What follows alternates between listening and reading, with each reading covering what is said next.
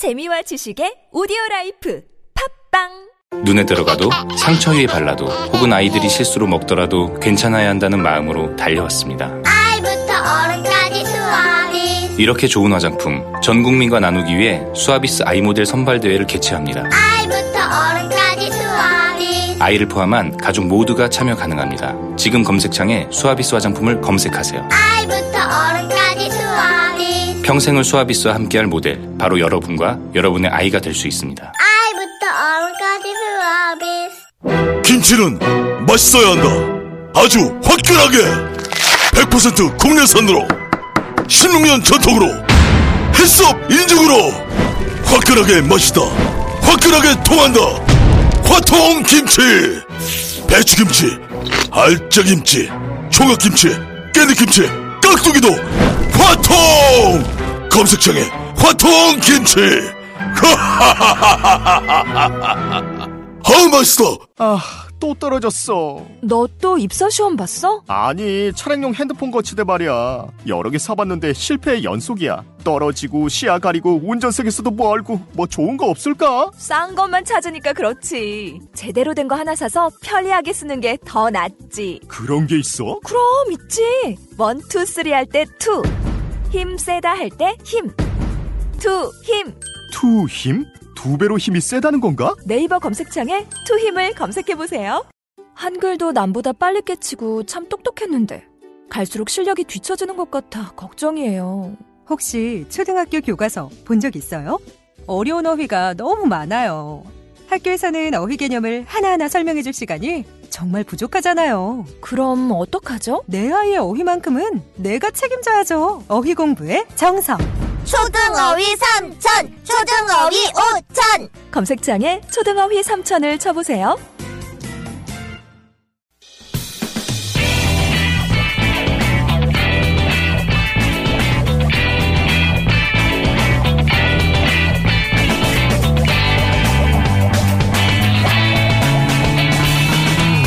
김어준의 뉴스 공장.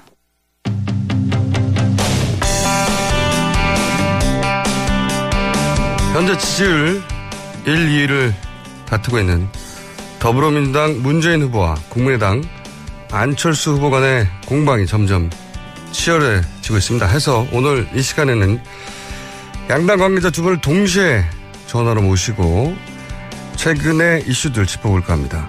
더불어민주당 문재인 후보 선거대책위원회 홍익표 수석 대변인 연결되어 있습니다. 안녕하십니까, 의원님?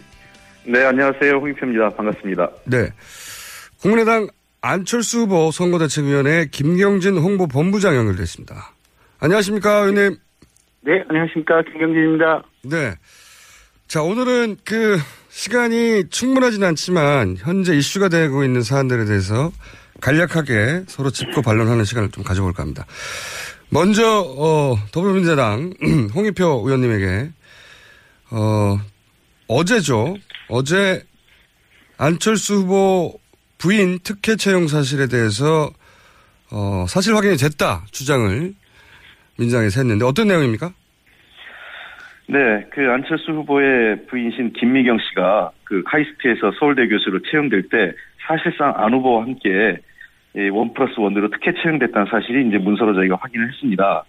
아, 그, 이, 결국 이제 김미경 씨가 서울대와 카이스트의 각각 채용 계획이 수립도 되기 전에 이미 채용 지원서와 관련 서류를 작성해 놨다는 거죠. 그리고 안 후보하고 같이 이, 자, 그, 자기의 임용과 관련된 서류를 동시에 그, 이미 준비를 합니다. 그, 즉, 이미 그 안철수 그 후보와 김미, 그, 같이 김미경 교수가 그 채용되는 것을 전제로 해서 준비를 했다는 것이죠. 그 채용 지원서를 보면 동의를 가, 그 이미 3월 30일 날 계획이 세트되기 전에 이걸 준비를 하고 있습니다. 내용을 좀 제가 좀 설명을 좀 자세히 좀 드리겠는데요. 첫째, 어, 안철수 후보가 지원한 서울대 융합과학기술대학원 전임교수 특별채용 계획이 2011년 3월 18일, 어, 그 다음에 배우자인 김미영 씨가 지원한 서울대 의학과대학 어, 전임교수 특별채용 계획은 2011년 4월 19일에 각각 수립되는데, 김미경 씨가 서울대 채용 지원서 수립도 되기 전에 3월 30일에 이미 그 채용 지원서를 작성을 합니다. 그리고 이런 그 관련된 재직 증명서와 뭐 관련 박사학위 증명서 이런 것들을 그 3월 22일과 23일 날 안, 안철수 후보와 같이 이걸 그 서류를 준비를 하죠.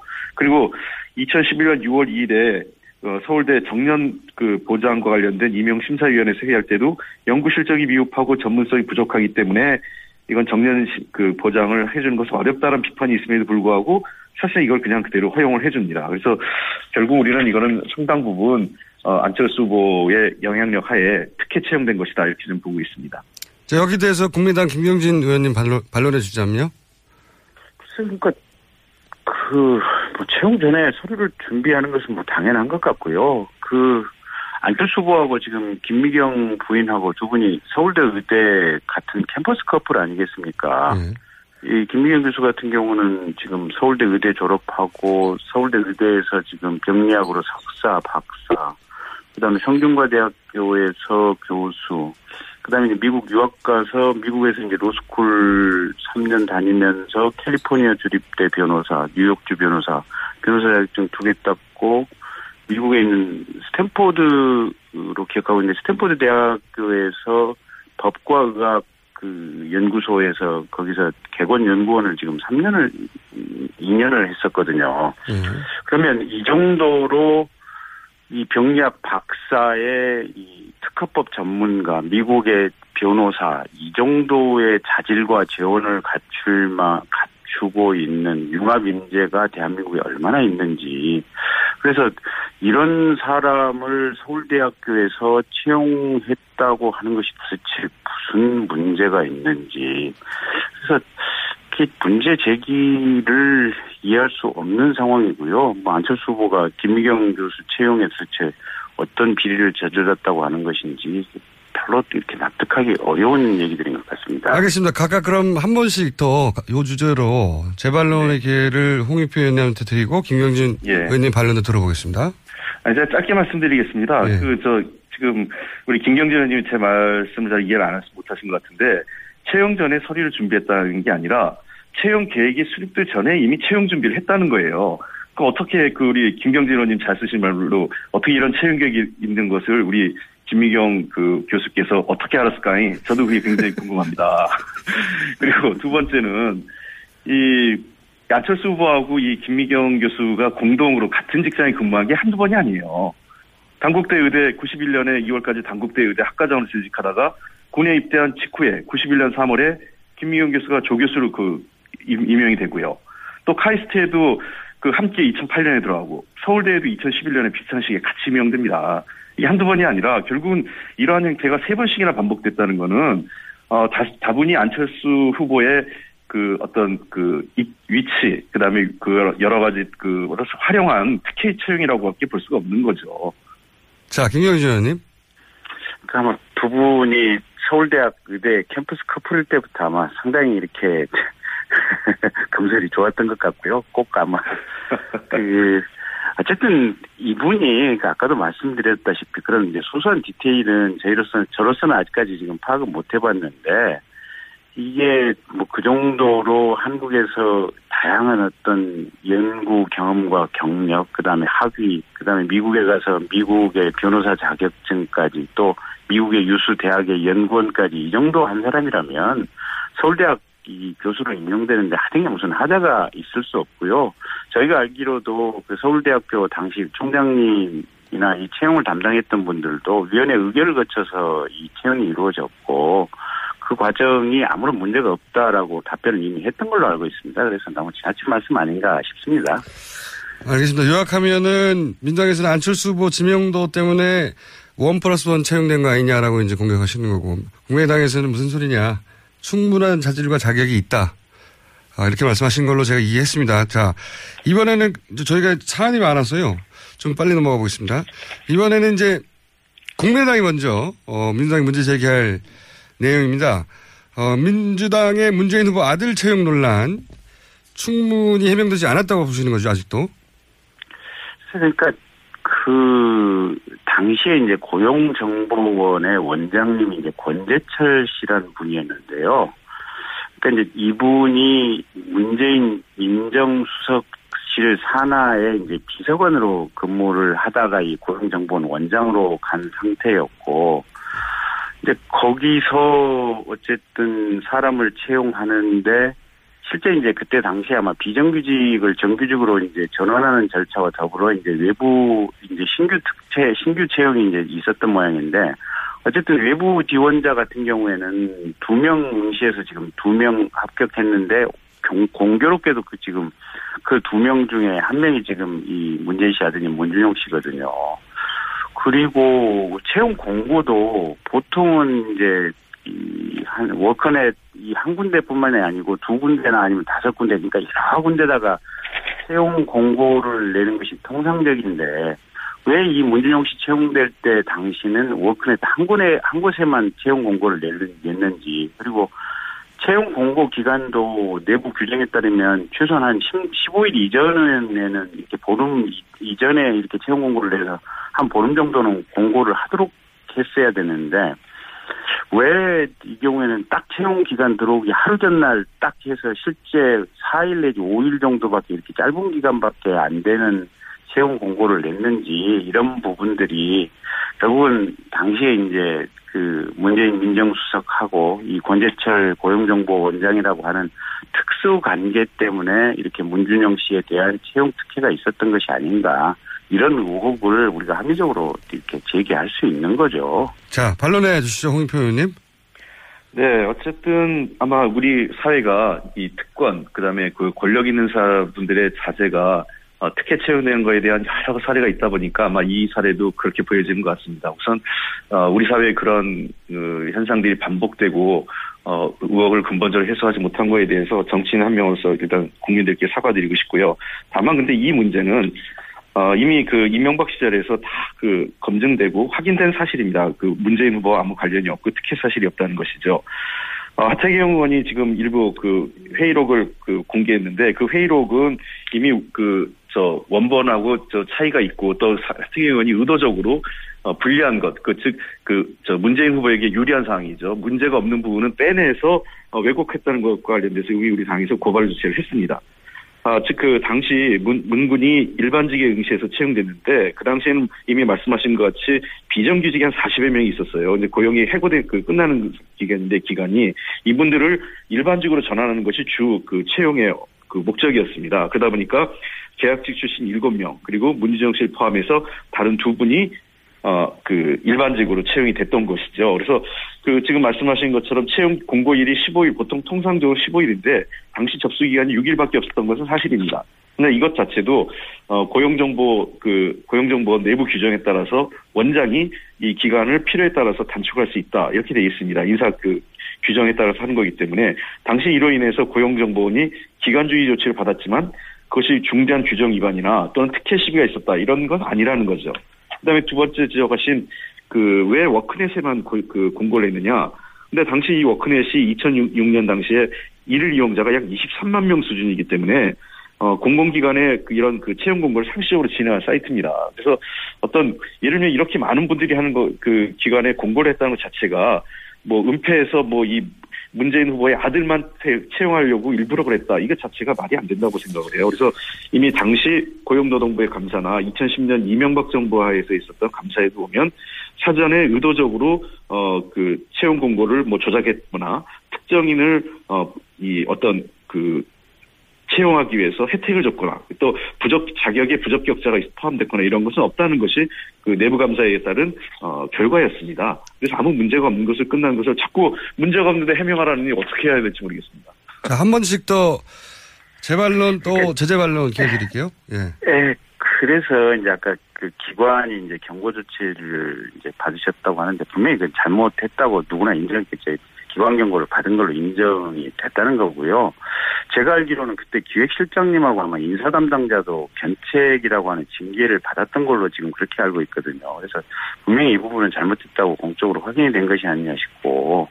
그런데 여러 가지가 참 공교로운 게 그 졸업증명서 같은 경우도 지금 서류 제출 기간이 지난 날짜에 지금 졸업증명서가 붙어 있거든요. 그래서 이런 것도 그렇고 친 아버지 같은 직장 동료였다는 점. 그다음에 이제 입사하고 14개월 만인가 아마 이게 어학연수를 가겠다고 휴직을 했을 겁니다. 근데 그게 보통은 어느 직장에서 입사한 지 14개월 만에 이게 어학연수 가겠다고 휴직을 받아주는 직장이 어디 있는지 그리고 휴직을 17개월인가 하다가 돌아와서 이제 퇴사를 했는데 어쨌든 퇴직금도 이게 34개월분 기준으로 해서 받았지 않습니까? 그래서 도대체 이렇게 자비롭고 잘 대해주는 이런 기관과 직장이 어디 있는지 그래서 이런 일련의 흐름들이 물론 이제 문재인 후보 측에서는 이제 각각의 사유에 대해서는 구체적인 변명을 하고 계시지만 큰 틀의 흐름을 가지고 보면 문재인 후보와 당시 권재철 고용정보원장이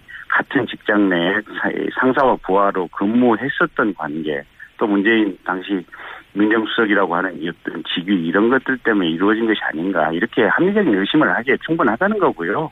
혹여 잘못된 점이 있으면 그냥 국민에게 사과를 하시는 게 어떨까라는 것이 제 개인적인 의견입니다. 자, 홍익표 의원님. 예, 그 저는 이제 문재인 후보가 그 과거 민정수석이나 비서실장 시절에 어, 동문이라든지 뭐 선후배들이 찾아갔을 때 얼마나 냉정하게 굴었는지 지금도 동문 사이 인기가 없어요. 그러니까 이게 저는 그 아들을 그 특혜 채용하기 위해서는 훨씬 더 좋은 데도 있어요. 여기에 굳이 이렇게까지 무리해서 할 이유가 없는데 왜 이렇게 했을까? 전 뭐 그것도 좀 그 충분히 어, 국민들이 보기에는 뭐 그래도 좋은 직장 아니야 지금 와서 그럴지 모르겠지만 당시에 그렇게 특혜를 하면서 갈 만한 그렇게 그 대단한 그런 자리 아니었다고 저는 보고 있고요. 물론 그럼에도 불구하고 그럼 취직을 하는데 그런 특혜가 있었다는 지금 지적을 해 주시는데 이렇게 생각을 합니다. 그러니까 기관주의 받았다고 하는데 기관주의는 이것만 받은 이것 때문에만 받은 게 아니라 인사와 관련된 문제, 그다음에 회계와 관련된 문제, 또 내부 여러 가지 문제를 포함해서 기관에 대한 주의나 경고 등을 하는 겁니다. 저도 공공기관에 근무해본 경험이 있기 때문에 아는데 기관에 대해서 감사를 하거나 내부 감사 또는 감사원 감사를 해서 기관 주의 경고를 할 때에는 한 가지 사안 때문에 주는 게 아니라 여러 가지 사안을 묶어서 그에 해당하는 종합적인 판단을 내리는 거지 이 사안만 갖고 기관 주의나 경고를 받았다는 것은 아, 잘못된 지적이다 그런 거고요. 두 번째 이제 이 14개월 만에 입사 14개월 만에 이 해외에 이제 그 휴직을 하고 갔다 이러는 건데 어 이것도 규정이 돼 있습니다. 본인이 아그저 취업 그 보통 1년 이상만 근무하면 되게 갈 수는 있어요. 그러니까 허용을 해주는 거기 때문에 물론 14개월 만에 갔다 이게 빠르다 이렇게 할 수도 있지만 그 내부 규, 규정에 전혀 문제가 없었다는 거고 또 34, 그 3개월 전체에 대해서 그 저 휴직 예를 들면 그 퇴직금을 받았다고 하는 건데 이거 자체가 노동법에 아무 문제가 없어요. 그 우리 그 김경진 의원께서도 뭐 법을 하셨으니까 우리 노동법에 보장되어 있는 권리를 그 받은 건데 그거를 특혜 시비로 하시면 안 되죠. 그럼 우리나라 그 근로자들이 전부 다 이 저 해당하는 근로기준법에 해당하는 그 정당한 권리를 받을 수 없다 이렇게 될 수도 있는 거기 때문에 저는 법적으로 아무 문제가 없고 그 당시에 어, 당연한 그 권리를 했다고 저는 이렇게 보고 있습니다. 알겠습니다. 이 문제는 뭐 언론에서 워낙 많이 다뤄졌기 때문에 다른 다음으로 넘어가겠습니다. 두 분이 충분히 말씀하신 것 같고, 어, 세 번째로는 이제 문재인 후보 아들 문제가 나오니까 안철수 후보 딸 재산 문제도 또 나왔습니다. 어, 이 부분은 민주당 홍익표 의원님 먼저 문제가 뭔지 지적하셔야 될 것 같습니다. 글쎄, 뭐, 이 안철수 후보의 따님 문제는 그, 어젠가 그 우리 안 후보께서 그 재산 공개를 하셨어요. 네. 그래서 뭐, 만약에 이제 그게 사실이라면 뭐 저는 어 특별히 문제가 되지 않을 거라고 생각을 해서 뭐 더 길게 말씀드릴 건 없는데 다만 이제 한 가지 어 지적하고 싶은 거는 이제 그 안 후보께서 약속하신 대로 어 후보 등록 때 그 따님에 관련된 내용을 그 서류로서 그냥 그 말씀하신 내용을 뒷받침하시면 이 문제는 해소가 될 것 같다 이렇게 생각이 되고 다만 우리가 지금 뭐 처음부터 문제 제기가 됐던 거는 안철수 후보 본인이 지금 법안 발의한 게 그 직계 전속 가족 가족에 대해서 그 재산 고지를 의무화하자는 거 아니겠습니까? 네. 본인이 법안을 그렇게 내시고 스스로 자신의 따님에 대해서 재산 고지를 거부한 것 자체가 어그 본인의 그 어떤 의정 활동과 실제 자신의 문제하고는 다르기 때문에 저희가 지적을 한 거죠. 그래서 뭐 이번 기회에 어쨌든 후보께서 어그 재산을 공개하시고 또 후보 그 재산 후보 등록 때에는 따님의 재산에 대해서 서류로서 입증하시겠다고 하셨으니 저는 어, 잘하신 거라 생각합니다. 알겠습니다. 여기 대해서 혹시 김경진 의원님 반론하시거나 보론하실 게 있습니까? 예, 뭐 그렇게 말씀해 주시니까 뭐, 뭐 저희는 감사할 따름이고요. 다만 네. 이제 조금 뭐랄까 이제 서운하달까 아니면 이제 굳이 첨언을 하자면 최초에 이제 이렇게 민주당에서 말씀하실 때 이게 그 안철수 후보 따님 안설희 씨가 한국말도 못한다 또는 뭐 한국 역사에 대해서도 전혀 모른다 이제 이런 식의 불필요한 말씀들을 좀 하셨거든요. 예. 근데 이게 중학교 1학년까지 한국에서 공부를 하다가 어머니인 김미경 여사가 미국으로 이제 법학 공부를 하러 유학을 가니까 그때 따라가서 미국에서 같이 6년간 같이 있다가 어머니는 귀국을 하고 본인은 거기 현지에 남아서 이제 대학 진학을 계속 했었던 것인데 한국말을 한다 못한다 이런 부분은 사실은 또 좀 이렇게 틀리고 한국말 굉장히 유창하거든요. 그래서 조금 불필요한 말씀을 하신 것이 아닌가라는 이제 지적을 좀 드리고 싶고 그와 덧붙여서 이제 그런 이제 말씀을 하시니까 이제 가짜 뉴스들이 계속해서 이제 거기에 이제 꼬다리 곁다리로 붙어서 이제 생산이 되는데 원정 출산했다는데 사실 서울대학교 병원에서 태어났거든요. 그다음에 미국 국적이나 뭐 미국 영주권을 가지고 있다 뭐 이런 식의 이제 허위 뉴스들이 생산이 되는 겁니다. 근데 오로지 미국 뭐 시민권이나 영주권 신청한 적도 없고 한국 국적만을 가지고 있을 사람들이거든요. 그래서 그런 것들이 조금 이제 자세랄까 태도 이런 것들이 차라리 그냥 재산 공개해라. 그리고 그게 이제 어떤 대통령 후보로서 자세 와 품격에 맞지 않겠느냐 이렇게 얘기를 했으면 그냥 편하게 또 이렇게 선거 후보 등록하면서 이루어졌을 문제를 굉장히 좀 복잡하고 곁다리를 많이 만들어내서 마치 의혹이 크게 있는 것처럼 여러 가지 그냥 말에 말을 만들어내는 어떤 그런 과정들이 조금 저희가 좀 상호 자제를 했으면 하는 그런 희망사항입니다. 알겠습니다. 지금 저희가 다루려고 했던 게 많은데 이야기가 길어져서 지금부터 좀 짧게 짧게 말씀해 주시면 좋겠습니다. 감사하겠습니다. 그리고 이제 노무현 전 대통령 장인 음주 사고 은폐 의혹. 어, 이 부분은 어, 마찬가지로 한 번씩만 주고 받겠습니다. 네. 김경준 의원님 문제 제기해 주시죠. 그러니까 이제 2003년도 4월 달에 이제 노무현 대통령의 사돈 분이시던 배 모 씨가 이제 경남 김해에서 교통사고를 냈는데 이때 당시에 이제 음주 상태냐 아니냐 이제 이런 부분이 이제 나한 2년 있다가 이제 논란이 됐었습니다. 근데 당시에 이제 민정수석실에서는 음주운전 아니다라고 얘기를 했었는데 나중에 뚜껑을 까놓고 보니까 민정수석실에서 작성된 보고서를 보니까 음주 만취된 상태에서 사고를 냈다라는 보고서가 지금 분명히 있는 거고요.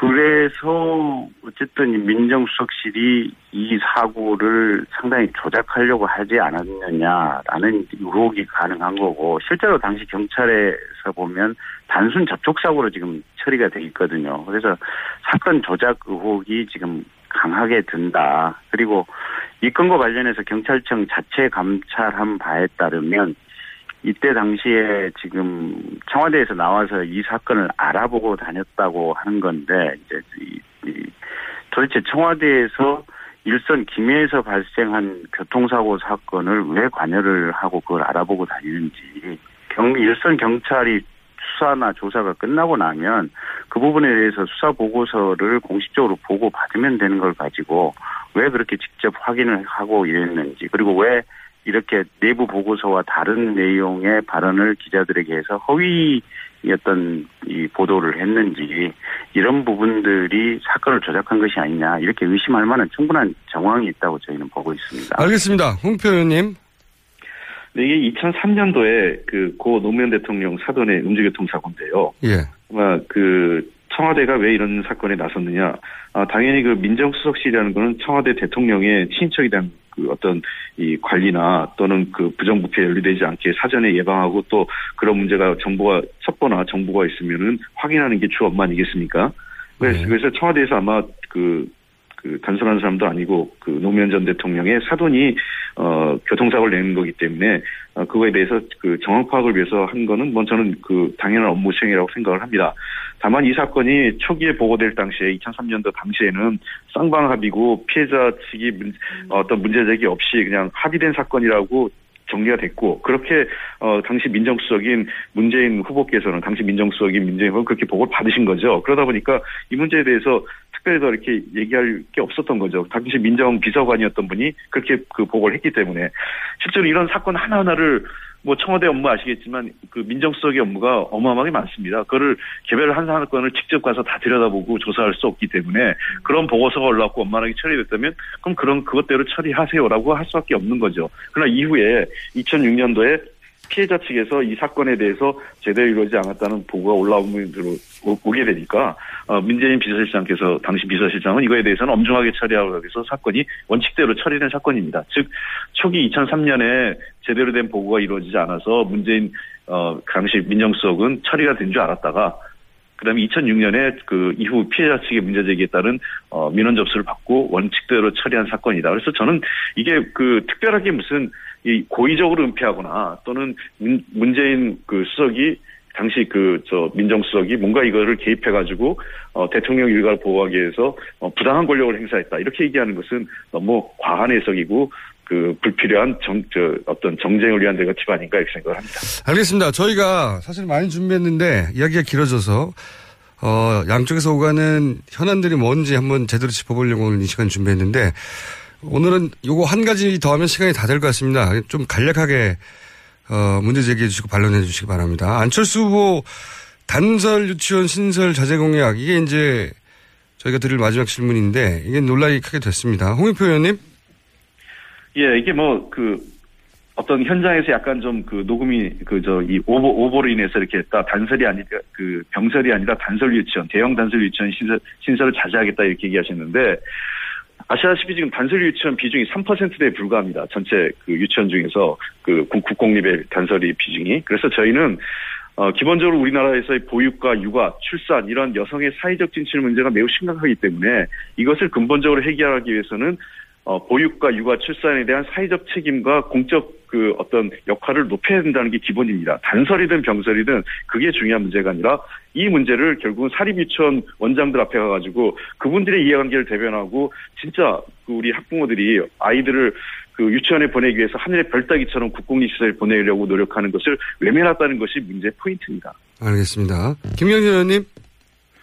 그 이제 저희 안철수 후보도 평소에 이제 국공립 유치원을 늘려서 학부모들에게 이제 수준 높은 어떤 육아 보육 교육 서비스가 이루어질 수 있도록 해야 된다라는 점은 전적으로 일치를 하고 있는 거고요. 그래서 이제 병설 유치원 같은 경우는 뭐 이렇게 6천 개 이상 많은 숫자를 늘리고 국가 지원을 많이 하겠다라는 것이 입장인데 다만 이제 그 이제 사실은 이 병설 유치원보다는 단설 유치원이 이제 젊은 학부모들에게 조금 더 인기가 약간 더 있습니다. 더 있는데 문제는 이제 단설 유치원은 별도의 부지를 구입해야 되고 또 별도의 건물을 지어야 되는데 지금 초등학교 건물 같은 경우 보면 이렇게 텅텅 비어 있는 데가 상당히 많습니다. 이게 취약 아동 숫자 부족으로 그러다 보니까 초등학교 이 비어 있는 공간을 이용한 병설 유치원 같은 경우 비교적 투자가 적게 이제 쉽게 이렇게 만들어질 수 있거든요. 그래서 단설 유치원을 지을 수 있는 비용을 병설 유치원으로 돌려서 병설 유치원의 품질과 서비스를 늘리는 데 쓴다면 지금 학부모들이 단설 유치원에서 느끼는 만족감 만큼의 수준 또는 그 이상을 병설 유치원에서 느낄 수 있을 것이다. 저희는 그렇게 보고 안철수 후보가 이제 그런 취지와 맥락 속에서 말씀을 하신 겁니다. 한 번씩 어, 반론하고 재반론할 시간이 있을 것 같습니다. 홍익표 의원님. 네, 그 지금 말씀하신 건 제가 문제 삼은 걸 정확하게 말씀, 다시 말씀드릴게요. 그러니까 그 어서 학부모들이 가장 요구하는 게 단설 유치원이죠. 왜냐하면 전문적으로 아이들을 키울 수 있는 기관이기 때문에 저희도 단설 유치원을 많이 짓고 싶은 짓고 싶은데 다만 예산의 허용이나 또는 사업의 어려움 때문에 불가피하게 병설 유치원을 짓는 거죠. 즉 저희의 그 우리 당의 당론은 그 어떤 공교육의 책임을 40%까지 높인다는 차원에서 병설 유치원도 하고 그다음에 우리가 예 재정 여건이 허락되고 그다음에 어 사회적 합의가 이루어진다면 그 지역마다 단설 유치원도 확대해 가겠다 이런 얘기를 저희들 하고 있는 겁니다. 그러니까 이 문제에 대해서 좀 더 우리가 그 솔직하게 봐야 되는 문제는 저는 이 문제예요. 그러니까 왜 그, 그걸 하필 사립유치원들 원장님 앞에 와서 그런 얘기를 하냐는 거예요. 그러니까 이 문제는 결국은 현장, 그때그때 현장에 가서 갈 때마다 그분들에게 원하는 그 정책 메시지를 하면 자기 정책이 충돌하는 거죠. 그러니까 정책의 메시지는 일관되게 어느 현장에 가서든 자기의 입장은 똑같이 나가야 되는데 여기 가면 이렇게 하고 저기 가면 저렇게 하고 그러니까 자꾸 안철수 후보의 정책 메시지가 입장이 바뀌고 서로 충돌하는 거 아니냐 이런 지적을 드리고 싶은 겁니다. 반론해 주십시오. 의원님, 김경진 의원님. 그래서 이제 그 점을 한번 문재인 후보 측이 혹이니까요. 교육 정책에 대해서 정말로 일대일로 아무것도 안 들고 그냥 맞짱 스탠딩 토론을 한번 해봤으면 이 보육 정책까지 포함해서 하는 제안을 이 홍교 이 대변인과 또 문재인 후보께 드리고 싶고요. 어쨌든 큰 틀에서 보면 저희 안철수 후보가 이 병설 유치원을 확대하겠다. 이 고공립 이 보육시설 확대하겠다 이런 부분에 대해서는 일관되게 얘기를 해온 겁니다. 그래서 이 맥락 자체는 일관된 것이기 때문에 무슨 그렇게 뭐 비난받을 만한 소지는 없다고 봅니다. 거기까지입니까? 예. 네. 알겠습니다. 저희가, 어, 양 캠프 공방이 워낙 치열하고 워낙 많은 기사가 쏟아져가지고 도대체 이유가 뭔지 알기도 쉽지 않습니다. 그래서 직접 양쪽 입장이 뭔지 확인해 봤고요. 오늘은 저희가 더 많은 질문이 준비되어 있는데 여기까지만 해야 될 것 같고요. 네. 네. 조만간 두 분이 직접 스튜디오 나오셔가지고 좀 더 세게 싸워주세요. 다음에는 좀 후보들, 후보들을 좀, 후보들을 직접 좀 불러주세요. 알겠습니다. 후보들도 직접 오시겠고 네. 저희는 thank you죠. 그리고 예, 예. 후보들이 혹시 바쁘시면 두 분이 나와서 치고받고 좀 해주십시오. 아, 예, 저는 뭐 언제든 좋습니다. 뭐, 백지 standing 토론도 좋고요. 그, 저는 좀, 좀 생산적인 정책 토론이 됐으면 좋겠다는 생각도 있습니다. 김경진 본부장님도 마찬가지시죠? 예. 예, 그렇습니다. 네, 오늘 두 분 말씀 감사합니다. 네, 고맙습니다. 고맙습니다. 더불어민주당 선대위 홍익표 수석 대변인, 국민의당 선대위의 김경진 홍보 본부장이었습니다. 성남 신흥역 롯데시네마 타워를 분양합니다. 포스코 ICT의 책임 준공. 롯데시네마 국외관 입점이 확정된 복합 엔터테인먼트 쇼핑몰. 지하철 8호선 신흥역과 지하로 연결된 직통 역세권의 황금 입지. 지역 내에서는 찾아보기 어려운 100% 자주식 확장형 대규모 주차 시설. 분양 문의 1800-4603, 1800-4603. 성남 신흥역 롯데 시네마 타워. 이미지 실컷 한번 써보고 싶다면 고화질 이미지도 웹 디자인도 파워포인트도 동영상 클립도 모바일에도 블로그에도 게티 게티 게티 이미지 뱅크. 국내 이미지도 글로벌 이미지도 마음껏 프리미엄 무제한 정액제 이미지. 게티 게티 게티 이미지 뱅크. 검색창에 게티 이미지 뱅크를 검색하세요. 게티 게티 게티 이미지 뱅크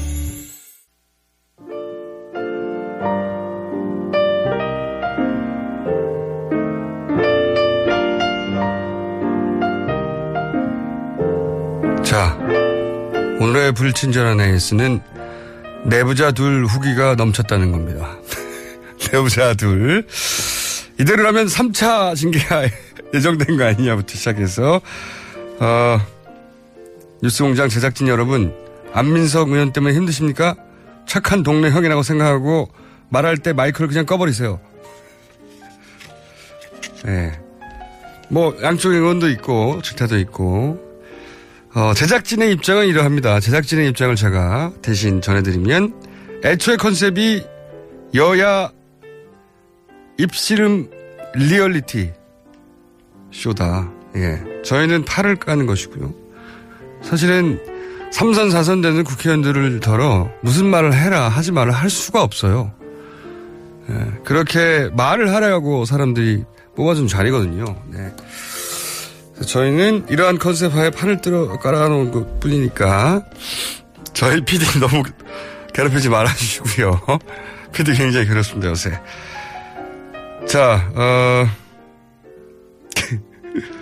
28개월 된 아들이 계속 어흥어흥 하길래 왜 그런가 싶어서 봤더니 TBS 애플리케이션 메인 화면에 있던 공장장 사진을 보고 어흥어흥 하고 돌아다녀요. 예. 강아지인 줄 알았을까요? 예. 짐승 외모긴 합니다, 제가. 여기까지 하겠습니다.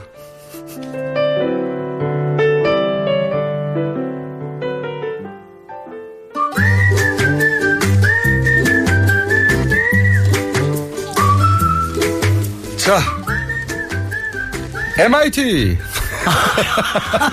아, 참. 도시계획을 전공한 분들이 국내에 몇 있습니다만, 여성, 최초 여성 유일, 아직까지도. 안녕하세요.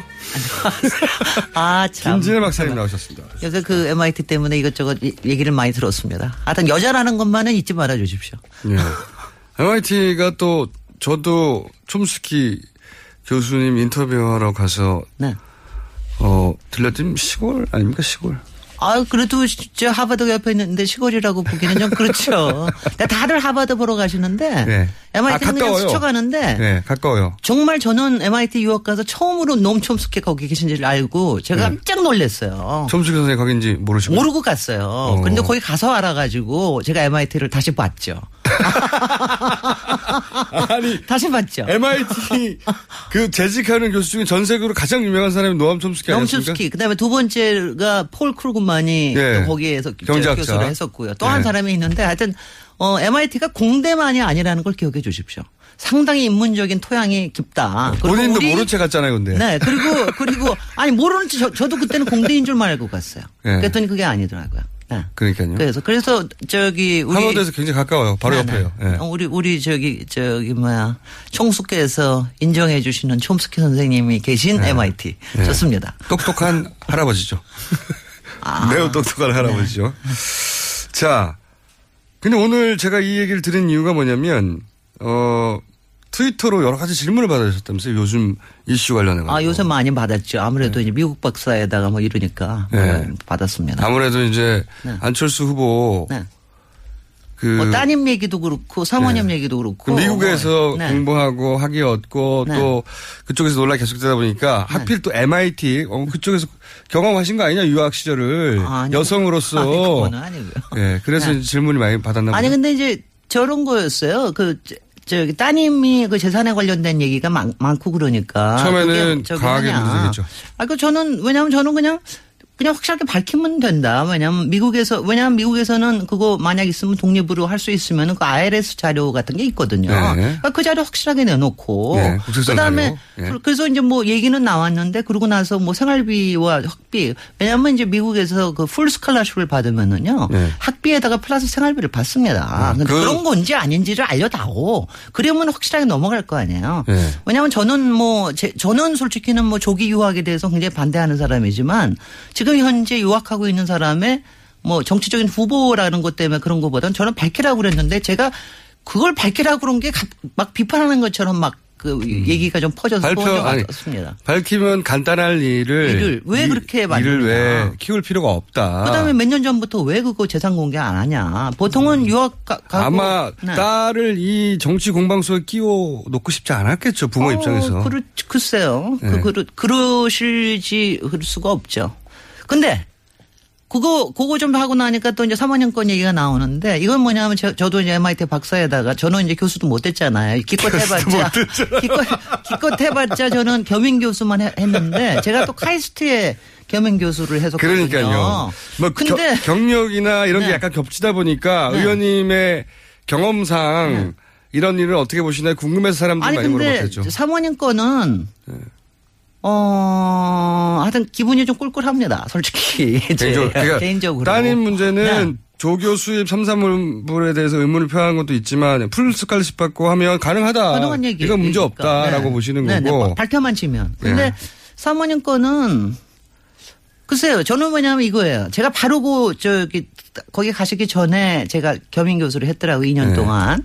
근데 저도 겸임 교수는 사실 별거 없는 아주 단순한 거거든요. 겸임은 명예직에 근데 가깝나요? 그쪽, 그쪽 아니야 그건 아니고 이제 강의하고 그거에 대한 굉장히 실비 정도의 받아요. 근데 어 근데 거기는 석자 교수거든요. 정문술 석자 교수라는 건 뭐냐면 돈을 300억을 이사장이 내고 추천을 네. 했기 때문에 안철수 교수가 되신 거예요. 네. 정 교수로 그것도.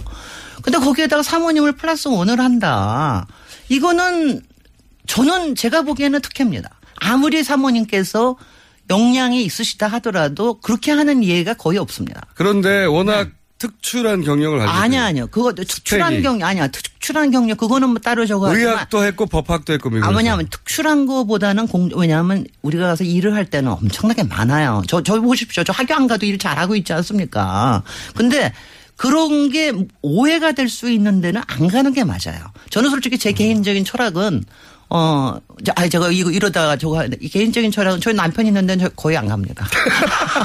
아닌데. 그쪽하고는 안 놉니다. 근데 이럴 수 네. 있지 않습니까? 이제 오늘 방금 앞에 네. 이 얘기를 다뤄서 저도 생생해서 말씀을 드려보자면 그 박사님의 이 삶의 철학은 네. 어, 부부 관계와 일을 섞지 말자. 네. 여서 가능하면 안 간다고 하시는 건데 네. 거꾸로 네. 실력이 되고 실력이 되기 때문에 받아주는 것이라면 가능하면 같이 일하자 이런 부부의 철학이 있을 수 있죠. 근데 그거를 갖다가 그런 그런 부부의 철학을 두 번씩이나 네. 남들이 보기에 두 명의 특혜라고 볼 수 있는 걸 저는요 도- 동원에 이게 카이스트하고 서울대예요 국립대학들입니다. 근데 이런 데서 두 번씩이나 이게 가능했다라고 하는 거는 본인의 개인 경험상 의구심이 있다 아, 이렇게. 이거는 네, 저는. 저는 성현치가 않아서 그래서 기분이 좀 안 좋다는 거예요. 저는 뭐 하여튼 그렇습니다. 뭐. 그거는 질문 트위터로 하도 질문이 많이 와서 이제 네. 그래서 제가 그거는 방송을 통해서 네, 말씀하시는 네. 그래서 거고 그렇게 그렇게 얘기하는 거고요. 때문에 네, 네. 근데 여전히 제가 보기에는 충분한 경력이기 때문에 하고 납득될 분도 또 이 지금 국민의당이 없기 때문에 예 국민의당하고 상관없이 궁금해서 이제 박사님한테 여쭤본 건데 네. 어쨌든 반론해줄 사람이 없어서 제가 대신 반론하고 있습니다. 충분히 스펙이 되고 예 그리고 부부 철학이 그러하다라고 이제 국민의당의 입장이 인 것 같고요. 자 오늘은 다시 본론으로 들어와서 지난주에 뉴타운은 사기다 여기까지 했죠. 아니, 그러니까 우리가 두 번, 지난번에는 이제 개발 공약이 왜 대선 후보 공약이 될까. 그 전에 이제 뉴타운에 대해서 사기다 이렇게 얘기를 했는데, 어, 그러니까 뉴타운의 대안에 대해서 우리가 얘기하려고 그러다가 제대로 못 했었거든요. 네. 그래서 이제 그러면 뉴타운의 대안은 뭐냐. 그 뉴타운 말고 할 수 있는 게 있냐. 이런 질문들을 저도 또 굉장히 많이 받아요. 네. 그럼 어쩌려고 그러는 거냐? 네, 어쩌려고 그러는 거냐. 오래된 주택들 뭐 어떡하라는 거냐? 아, 제가, 저- 제가 이제 질문 받은 게 크게 두 가지예요. 네. 뭐냐면 사람들 마음속에, 어, 아니, 그래도 뉴타운으로 해 가지고 아파트 개발하고 이렇게 하는 게 좋은 거 아니야? 그 좋다는 건 뭐냐면은 그래도 그렇게 하면은 아파트 수가 많아져 가지고 사람들이 들어가, 들어가 살 기회도 많아지고 동네도 어, 낙후된 게 좀 좋아지고 이러는 거 아니야. 요 두 가지예요. 네. 그 다음에, 아, 그거 한, 그거 한 가지하고 또 하나는 뭐냐면은 다른 거로 어떻게 할 수 있는 방법이 없잖아. 그러니까 뭐 어떻게 하라고? 어떻게 하란 말이야. 네, 요거 요거 두 가지거든요. 동네 낙후됐는데 뭐 하긴. 해야 되잖아. 네. 그 낙후됐다는 말도 참 싫어요. 낙후된 말이요. 제가 개발 공약이라는 말도 안 좋은데 낙후됐다는 말을 우리 쓰지 말고 네. 동네가 좀 쇠퇴했다고 그럽시다. 그의 삶이. 그러 그 어떡하란 말이야. 어느 게더 기분 아니 나빠할까요, 아니요. 주민들이? 낙후됐다라는 건 뭐냐면은 자꾸 네. 눈에 보이는 것만 고치자는 그런 식이거든요. 음. 그리고 어떤 기준에서 뒤로 가고 있다는 신고 저그 그 기준에 뭐 미치지 못한다라는 거로 해가지고 기분이 참 나쁜데 네. 쇠퇴라는 거는 좋은 시절이 있었으나 아하. 조금 아, 조금씩 의미로. 나빠지고 있다라고 음. 하는 이런 거니까는요. 외국에서는 다 그렇게 씁니다. 그런 식으로 음. 씁니다. 한때 사실은 사람들이 그렇게 많이 모여 있다는 건그 지역이 한때 잘 나갔다는 얘기죠. 네. 그럼요. 예. 그리고 정말 보금자리고 이랬는데 이게 여러 가지 상황이 바뀌면서 그리고 네. 저 아파트 단지들이 막 침범을 하면서 이게 상대적으로 상대적으로 낙후된 거로 보이는 거죠. 네, 쇠퇴해져. 가고 있는데 이 문제는 어떻게 할 것인가? 글쎄요. 그건데 근데 그거에 대한 질문이요. 그래서 제가 이렇게 얘기를 했어요. 이제 일단은 제일 중요한 거는 뭐냐면은 아파트 단지로 개발을 하면은 원주민들이 10%에서 15%밖에 못 삽니다. 다 네. 쫓겨나가요. 왜냐하면 그걸, 그걸 견디지 못하니까. 그러니까 원주민을 살 수 있고 장사할 수 있게 해주는 게 제일 중요하다. 그다음에 두 번째 이거 말고 다른 방법이 있냐? 자꾸 그러니까요. 개발 단위를 낮춰야 되는 거 하나. 단지가 아니라 좀 작게 하면은 중소 개발 업체라든지 이런 데 들어갈 수 있게 하는 거 하나. 근데 거기서 굉장히 중요한 게 인프라, 인프라가 필요하잖아요. 뭐 학교도 필요하고 도로도 넓혀야 되고 이런 거 필요할 때는 공공에서 그런 지원을 해줘야 된다. 그렇지 않으면은 왜냐하면은 뭐 저기 집만 지어가지고 동네가 좋아지는 게 아니잖아요. 그렇죠. 그러니까 이제 그거를 해줘야 되는 거에서 공공에서 지원을 해줘야 그러면은 된다. 집을 다 뜯어내고 갈아엎을 게 아니라 네. 어, 공공에서 그 주변의 주거 환경이 아, 좋아지도록 인프라들은 공공에서 많이 지원을 해주고, 해주고. 그리고 집이라든가 상가라든가 이런 게 자생적으로 재건축이 되거나 이렇게 될 수 있게 또 지원해 주는 게 피- 필요한 거죠. 그러니까 지금 말씀하신 건 아파트 다 갈아 엎어버리고 아파트가 대규모로 들어오고 네. 이런 게 아니라 싹쓸이 하는 게 아니라 개별 살금 살금 살금 살금 하는 겁니다. 개별 이게, 네. 예, 개별 거주민들이 자신이 원하는 스타일로 집을 개조하거나 네.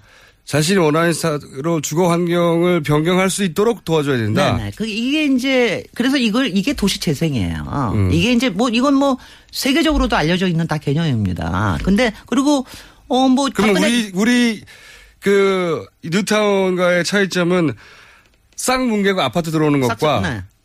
지금 말씀하신 건 개별 개별 개별 집들이 자기가 원하는 방식대로 다시 진화하는 식으로 진화할 수 있도록 예, 그리고 도와줘야 그- 거기에 된다. 자율적으로 정착할 수 있도록 도와주는 거다. 음. 이게 이게 좀 다른 거예요. 그래서 이제 도시 재생에 대한 공약이 이번에 좀 크게 나올 거라고 생각을 했는데 저도 네. 일단은 문재인 후보 측에서 공약을 했더라고요. 근데 네. 이제 조금 크게는 하셨어요. 뭐 노- 도시재생 뉴딜까지 썼는데 저는 네. 뭐그 그 말은 잘 모르겠고요. 네. 근데 그거는 괜찮은 방향이고 저는 안- 저기 안철수 후보 쪽에서도 이런 방향으로 공약이 나올 거라고 생각을 해요. 네. 다만 이거 아직은 아직은 아직 아니 아니 저는 지난번에도. 봐도 안 나올 수가 없을 겁니다. 네. 왜냐하면 도시 재생에 대한 거는 근데 그 대신 중요한 건 뭐냐면은 여기에다가 힘을 어느 만큼 얹어줄 건지 아닌지의 문제입니다. 사실은. 그러니까 네. 이거를 어 그냥 뭐 한번 하고 공약으로 해보고 던지고 그러는 게 아니라 왜냐하면 제가 이- 이거 굉장히 중요한 게요.